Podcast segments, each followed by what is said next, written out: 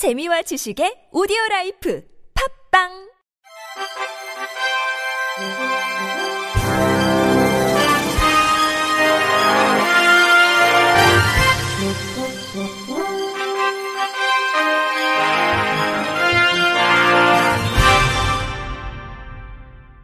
청취자 여러분 안녕하십니까? 10월 12일 월요일 KBRC 뉴스입니다.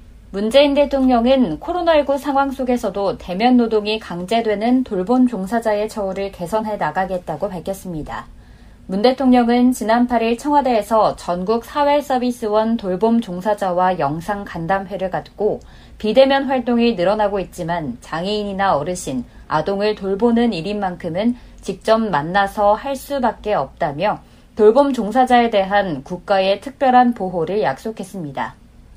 이 자리에서 문 대통령은 정부는 최근 보건의료 종사자나 택배기사, 환경미화원 등을 위험에서 보호하기 위한 맞춤형 대책을 마련했다며 필수 노동자에 대한 공정한 보상과 안전망 확대를 위한 제도를 더욱 발전시킬 것이라고 말했습니다.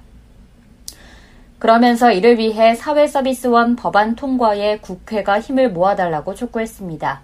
문 대통령은 지난 3월 대구가 코로나 위기의 중심지가 됐을 때 사회서비스원 종사자들이 힘을 보탰는데 사회서비스원을 만든 것이 매우 다행이라면서 서울 성동구청이 필수 노동자를 지원하기 위한 조례를 만든 것처럼 다른 지자체도 동참해 달라고 당부했습니다.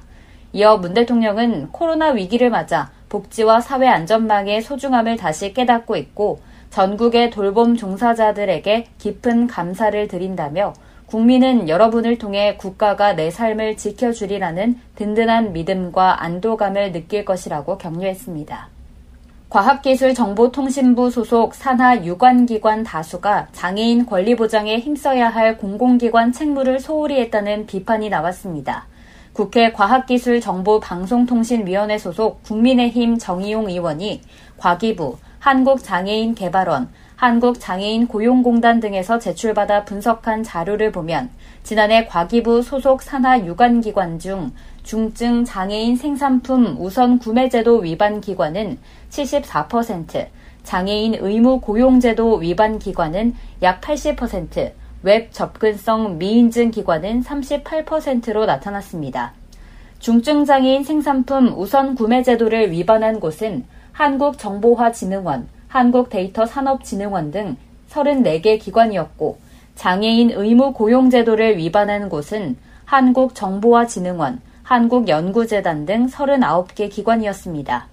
또 과기부는 웹 접근성 인증 주무부처임에도 지난해부터 현재까지 관련 기관 71개 중 한국데이터진흥원, 한국연구재단 등 27개 기관이 웹 접근성 인증을 이행하지 않은 것으로 드러났습니다.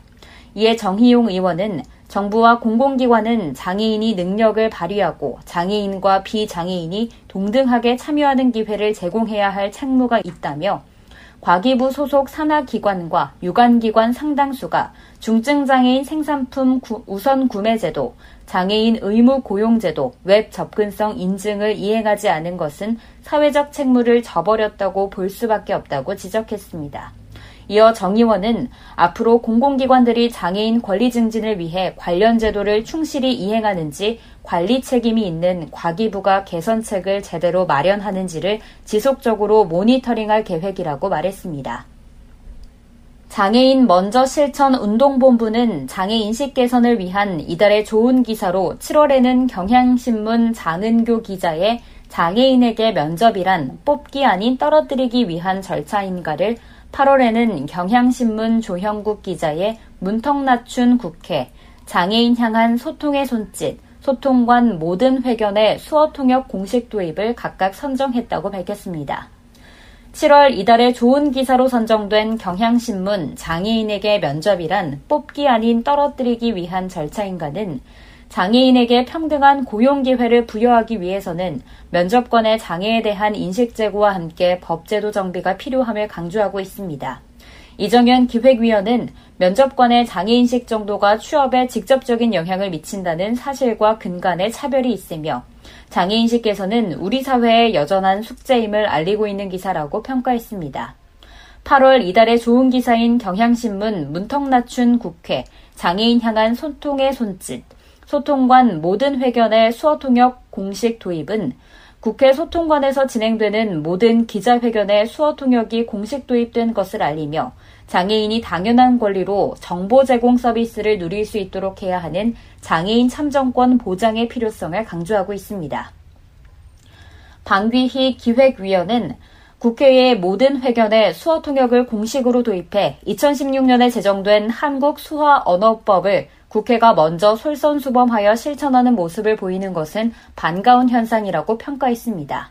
한편 장애인 먼저 실천 운동본부가 포털 사이트 네이버에서 제공하는 뉴스 서비스를 대상으로 7월과 8월에 장애에 대한 차별이나 편견을 조장할 수 있는 용어를 모니터링한 결과 총 398건으로 나타났습니다. 본부에 따르면 벙어리와 절름발이가 각각 76건, 정상인이 54건 등이었으며 모니터링한 60건의 기사를 시정 요청한 결과 10건의 기사가 수정됐습니다. 시각장애인 배우들이 직접 무대에 올라 공연하는 창작 암전 뮤지컬 귀를 기울이면이 오는 22일부터 24일까지 서울 압구정 윤당 아트홀에서 첫 선을 보입니다. 뮤지컬 귀를 기울이면은 스타 뮤지션으로 화려한 삶을 살았지만 사고로 한순간에 시각장애인이 된 은성, 뮤지컬 배우를 꿈꾸지만 녹록지 않은 현실에 부딪혀 꿈을 상실할 위기에 놓인 미소, 시각장애인이 아닌 각자의 삶의 주인공으로 살아가는 늘 꿈 시각장애인 센터 사람들의 평범하지만 진솔한 이야기를 그리고 있습니다. 특히 암전 형태로 진행되는 창작 뮤지컬로 시각적 요소를 제한하고 청각에 집중할 수 있도록 기획해 공연 중 상상의 나래가 펼쳐지는 새로운 경험을 제공합니다.